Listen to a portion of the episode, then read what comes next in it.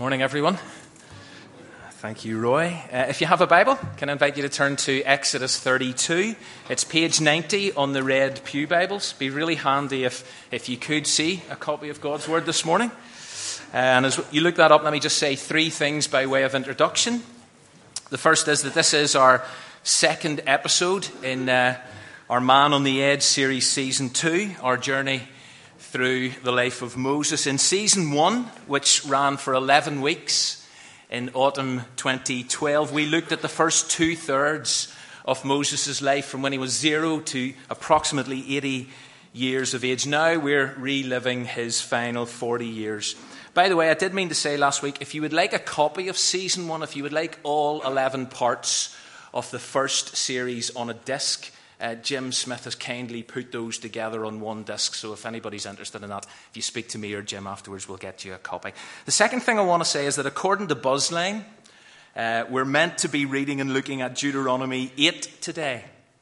And so if, uh, if you read that chapter in preparation for this morning, I apologize uh, in that I messed up. and Deuteronomy 8 comes later on in the service. And if we looked at Deuteronomy 8 now, it would kind of knock things out of sync. The third thing I want to say by way of introduction is that just over two years ago, during our Essential Word series, we did consider the Golden Calf incident.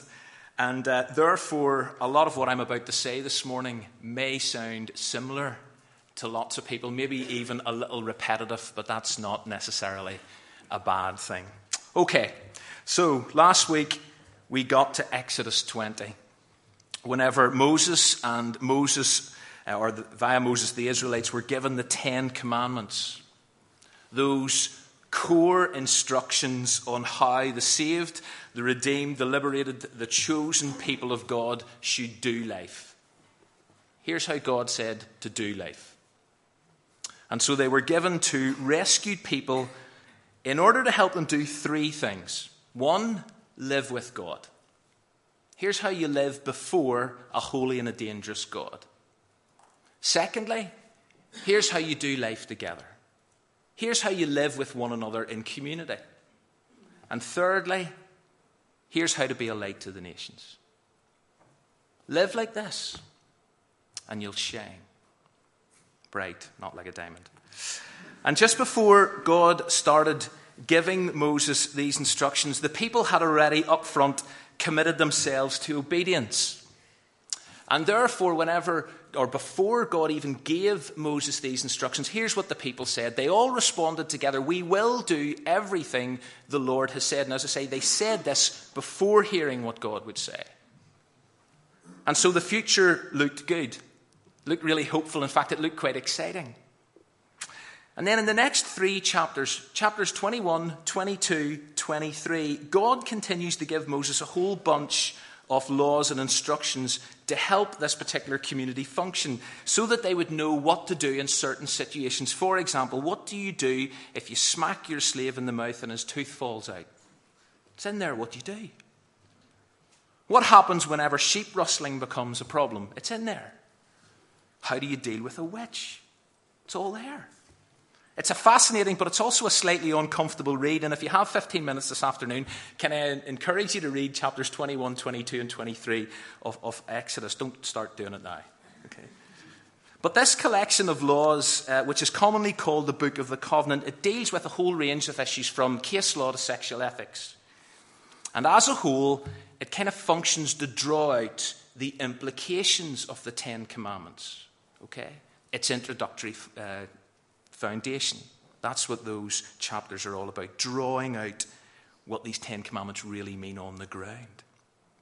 And once again, whenever Moses shared, of all, or shared all these with the people, they signed up.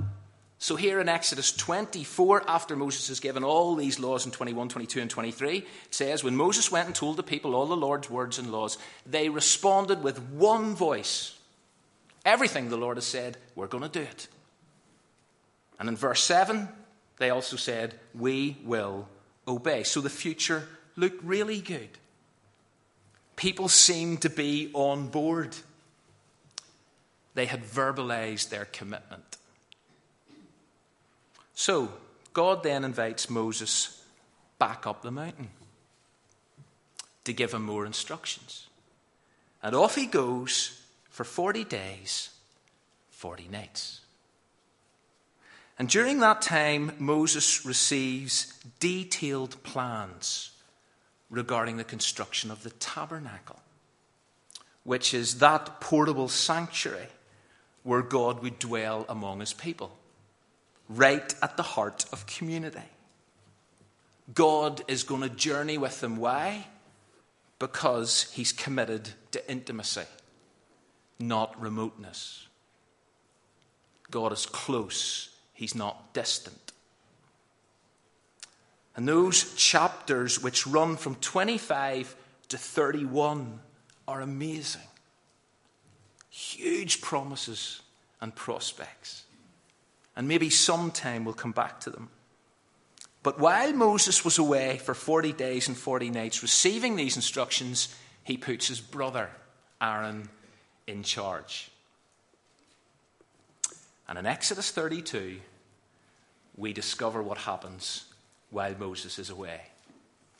And it beggars belief. Back at base camp, foot of Sinai, the people are getting impatient. And they decide, Let, us do something. And in Exodus 32, verse 1, have a look at it. They say something. It's the first recorded words of the Israelites since chapter 24. We don't know anything of what they said for nine chapters. Here's the first thing they say Come, they say to Aaron, make us gods who will go before us. Now, let's go back to the Ten Commandments because it was explicit. You don't do this. You're to have no other gods before me. You're not to make for yourself an idol. And so, see all that talk of we will do everything the Lord has said, we will obey, it's incredibly short lived. You see, it's one thing to say you'll be obedient, it's a totally different thing to live it out. Actions always speak louder than words. We'll do everything God has said. Show me. Show me. Don't, don't tell me you'll do it. Let me see it lived out. Let me see it fleshed out. Let me see it day by day. Now, deciding to make gods was tragic. But wanting these gods to go before them was pathetic because they were effectively ditching God's leadership and direction. Up to recently, we all know God had gone before them as a pillar of cloud by day, a pillar of fire by night. He had looked after them in so many tangible ways. He had even carried them on eagle's wings, as Roy reminded us, and as we looked at last week. Here, at the beginning of Exodus 32, the people decide, you know, something's time to move on. We don't need God any longer. We still need to worship because that's how we've all been wired. We're all wired to worship. And we all need direction. And so, what these people did was they created counterfeit gods and they looked to them to provide a way forward in life. You see, whenever God, the one true God, is not worshipped and not given his place, people don't just stop worshipping, they simply create substitutes. God does get ditched and something else takes his place. Something else provides focus. Something else offers meaning. And although the behavior at the beginning of this chapter is almost laughable, it should provoke some serious soul searching by all who read this story. Because even though we may not melt down our bling and manufacture idols of gold, we still face the temptation to worship counterfeit gods. And our modern manifestations of idolatry, whether it's money, success, sex, power, possessions, popularity, or image, to name seven. They're no less foolish. And they're just as harmful to our spiritual well being. So the question is what is the focus of our worship? What's the focus of our affection this morning? Where are we looking to for direction? Who are we looking to for direction? The people decide to make gods. And as for Moses, well, again, look at verse 1. As for Moses, who knows, who cares? He's been gone for far too long, so it's time to move on without him as well. We've ditched God, let's ditch Moses. And it's fascinating how quickly not only God, but godly leadership gets dismissed and forgotten. And so the people turn to Aaron. And incredibly, Aaron goes with the flow. In fact, he takes the lead in making the golden calf. And then, and he, this bit's incredible. Then, in some bizarre attempt to bring God into this blatant disobedience, he suggests that they build an altar in front of the idol, hold a festival to the Lord, and get everybody to make sacrifices and present their fellowship offerings. And you kind of wonder what is going on in people's heads here. And yet, when you think about it, there is something disturbingly familiar about this mindset and practice where people attempt to kind of bolt God on or add some God talk and religious practice alongside an idolatrous lifestyle. So we kind of follow other gods, but then we bolt God on and talk the talk as a way of kind of justifying or making ourselves feel better about the wrong choices we all know we're making. And it doesn't work and it can't work. And as these people are trying to make it work, God reacts. And the result, and as a result of their behavior, God now faces three major decisions. People have no longer any decisions to face. God has three to face. And these decisions and how they are influenced by Moses shape the rest of the Moses story. Shape the rest of God's story. Shape the rest of your story and mine. These are watershed moments. And the first decision that God has to make is whether or not to destroy these people. You see, to say God was angry is an understatement. Even the shift in pronouns reveals his depth of feeling. Look at verse 7. Here's what he says Moses, now get this, go down to your people, whom you brought out of Egypt and have become corrupt. They're no longer my people, do you notice? It's no longer I who brought them out. It's no longer I whom carrying them in eagle's wings. Go down to your people, Moses, who you brought out. And as God watches this freak show, and that's what it is, he reacts. Now, whether the people thought that God wouldn't see what they were doing because he was too preoccupied with Moses up the mountain, I don't know. But God makes it clear that he's seen these people. Not only has he seen them, but he's heard every word they have said. As one commentator has written, idolatry and all kinds of intentional sin are the result of living as if God cannot see. Kind of live in a society in a world where people just get on with life and think, God, well, listen, God, God isn't interested in what I'm doing or what I'm saying. God sees and God hears. His eyes scan the whole earth, according to 2 Chronicles 16. God misses nothing. You cannot keep a secret from God. If these people thought that God would overlook this or leave them alone, they were badly mistaken. And so God tells Moses to leave him alone. Why? And this is sobering. Leave me alone, Moses so that my anger may burn against them, and that I may destroy them. Then I'll make you into a great nation. In other words, I'm taking this lot out, and I'm starting again, and I'm starting again with just you. Sounds a wee bit like what happened with Noah. Now, how do you handle this aspect of God's character? His searing anger, his wrath, his judgment. Do you avoid it? Or do we tone it down?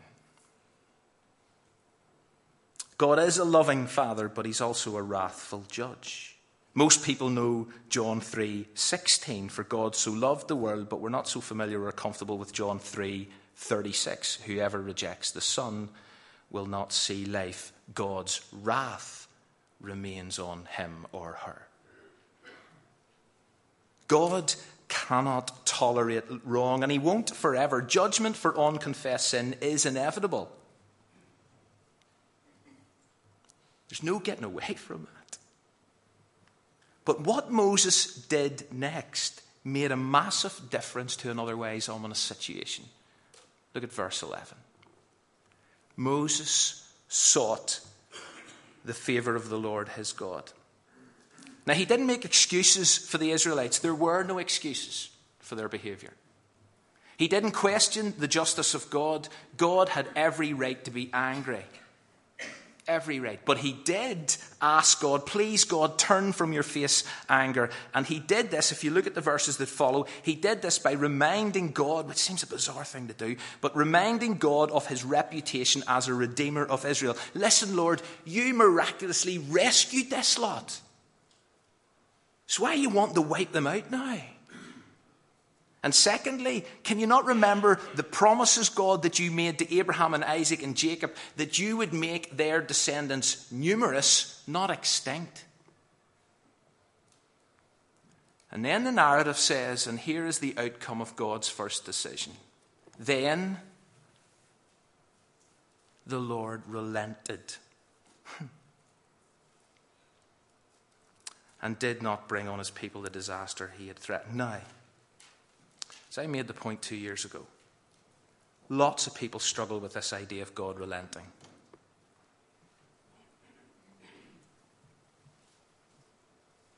It sounds like, or it comes across as God gives in, God backs down, God couldn't go through with it, God lacks backbone.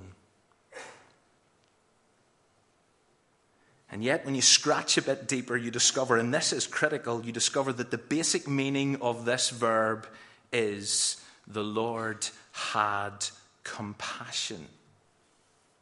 Or the Lord felt sorrow.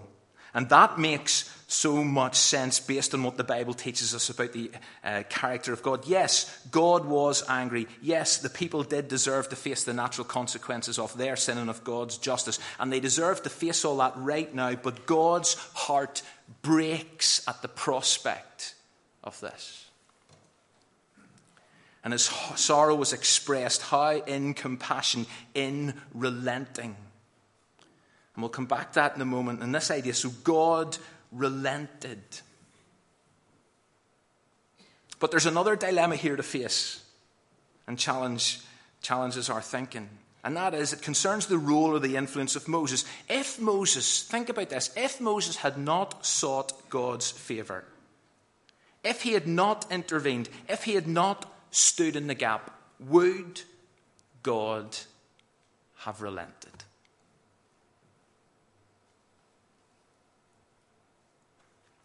I don't know.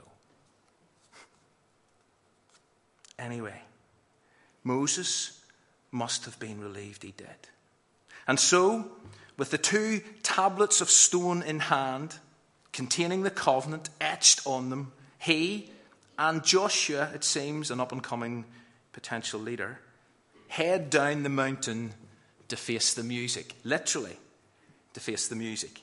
And based on what they see, which is just how God describes it, Moses experiences the exact same feeling as God. Burns.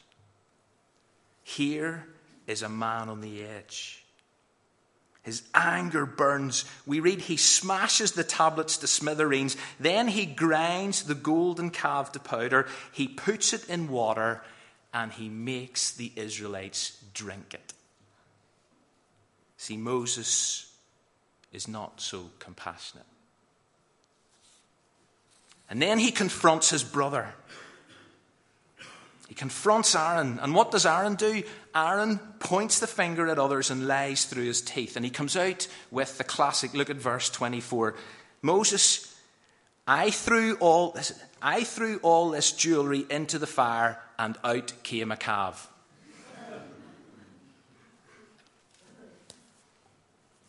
Whereas the truth was, if you read earlier, Aaron fashioned and formed the melted gold into a calf. See, it's interesting how, whenever someone who should have known better,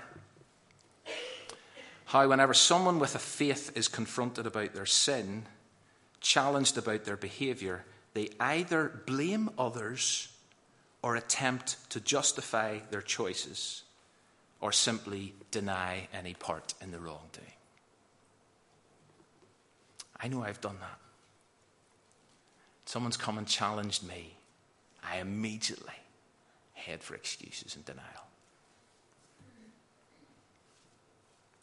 Aaron claimed that the calf had somehow magically self generated. He doesn't appear to accept his role or his responsibility in the rebellion, and there's no sign of repentance. Although what subsequently happens to Aaron is a scandal. A scandal of grace, that is. But that's for another time. Moses then gives the people an opportunity to repent. And he stands at the entrance of the camp and he says this have a look at it. Who is for the Lord? Come to me. Whoever is for the Lord, come to me. Only the Levites respond. And then they help to restore some sort of law and order. And how do they do this? And this is difficult for us to get our heads around. How do they do this? They do it by killing 3,000 Israelites. According to verse 25, the people are out of control. They've all become a laughing stock in front of their enemies, which means God has become a laughing stock. Clearly, they're determined to persist in their disobedience because it's only the Levites that say, Okay, we're for you, Moses, we're for the Lord. And as I say, although parts of this or aspects of this are very difficult to process and understand, the reality is that whenever people continue to live apart from God and without God in blatant rebellion against God and against His ways, and I don't know any other way of saying this, but death and judgment are then inevitable. To never repent of your sin has massive and eternal consequences. For the sake of this community, something extreme had to happen, and it did. And some kind of order was restored.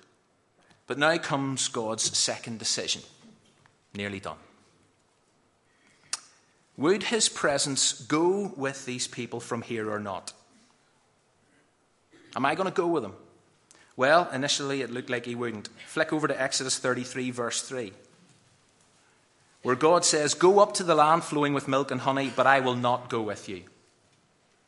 Because you are a stiff necked people, and I might destroy you on the way. and when the people heard this, they were obviously totally distraught. And in steps Moses again. And this time, and incredibly, because as a result of Moses' intervention, God reverses his decision. And he then confirms, verse 14, verse 17, okay, I will now go with them. But hang on a minute, God, you just said you weren't going to go with them. And we've just sang, I can stand on the promises of your word. So, what alters God's decision this time? What was the turning point? And based on the text, the only reason that I can offer, the only reason that makes any sense to me, is that God reverses his decision on the basis of Moses' personal friendship with God. Look at verse 11. The Lord would speak to Moses face to face as one speaks to a friend. There's something very beautiful and moving about that. God responds positively to Moses' request that he reverses his decision based on the intimacy of their friendship. And then God says, I will do the very thing you've asked, Moses. Because, why? I'm not pleased with them. but I am pleased with you, and I love this But I know you by name. I know you by name, Moses. The idea and the offer of her friendship with God runs right through the Bible. And I know that many people here this morning would describe themselves as friends of God who have that kind of relationship. Moses was a friend. And that meant connection, that meant conversation, that meant a desire to please God. And based on their personal relationship, God's presence goes with the people. And finally, comes his third decision Would he forgive the people or not? Was there hope for these people? Was there a way back from their outrageous behavior? And in Exodus 34, 6 and 7a, we find the answer in these words, and I've said it before, and, and I don't really apologize for saying it again, and I'll probably say it lots and lots during my time here. These words are so fundamentally important to the whole story that they get repeated time and time again in the Bible itself. You cannot, you cannot ever overemphasize the importance of these words. Here is a snapshot of who God is. Here's God's character. Here's God's heart in a couple of verses. And the hope that is locked up in these words is life changing. God passed in front of Moses, and he proclaimed he was the compassionate and gracious God, slow to anger abounding in love and faithfulness, maintaining love to thousands, and forgiving wickedness, rebellion, and sin. And two years ago, I shared an image that I know a number of you found incredibly helpful to see how these five expressions and descriptions all relate to each other. And I want you to picture a triangle, and at either side of the base are the first and the last statements about God, and then halfway up on either side of the second and fourth statements, and finally at the top is the middle statement. And the point of this picture is to suggest that the first and last statements go together, the second and fourth go together, and the third is critical to all of them. And if you start at the top, this idea of God abounding in love and faithfulness implies a constant giving. There is an abundance of love that God has to give. If we see this triangle as depicting the heart of God, it's almost like a volcano that is constantly exploding in an overflow of love and faithfulness that just keeps spilling out over his people. And if you hear nothing else this morning, just remember this that God's love is just spilling out constantly to you.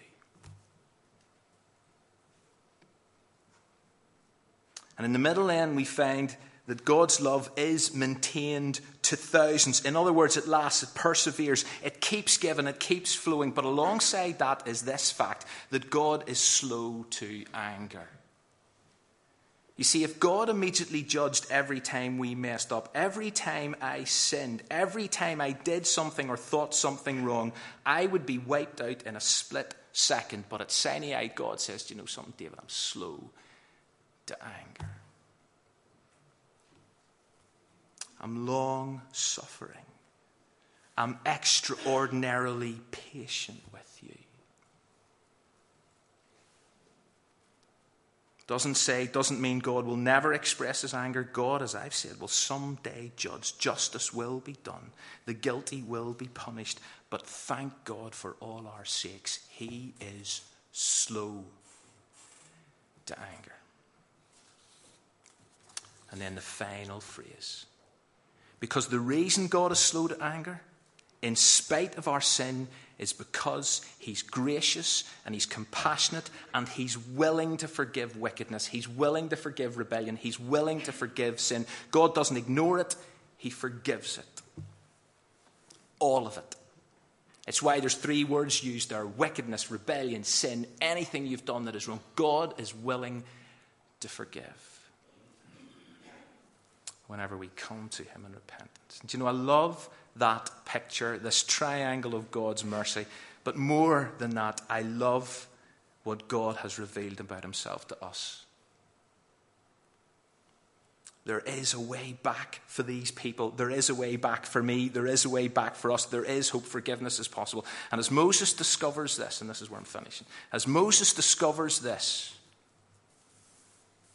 and before we take communion, as we prepare to take communion, when Moses heard this about his God, and about the way God deals with wayward golden calf worshipping people, Moses immediately throws himself on the ground and worships.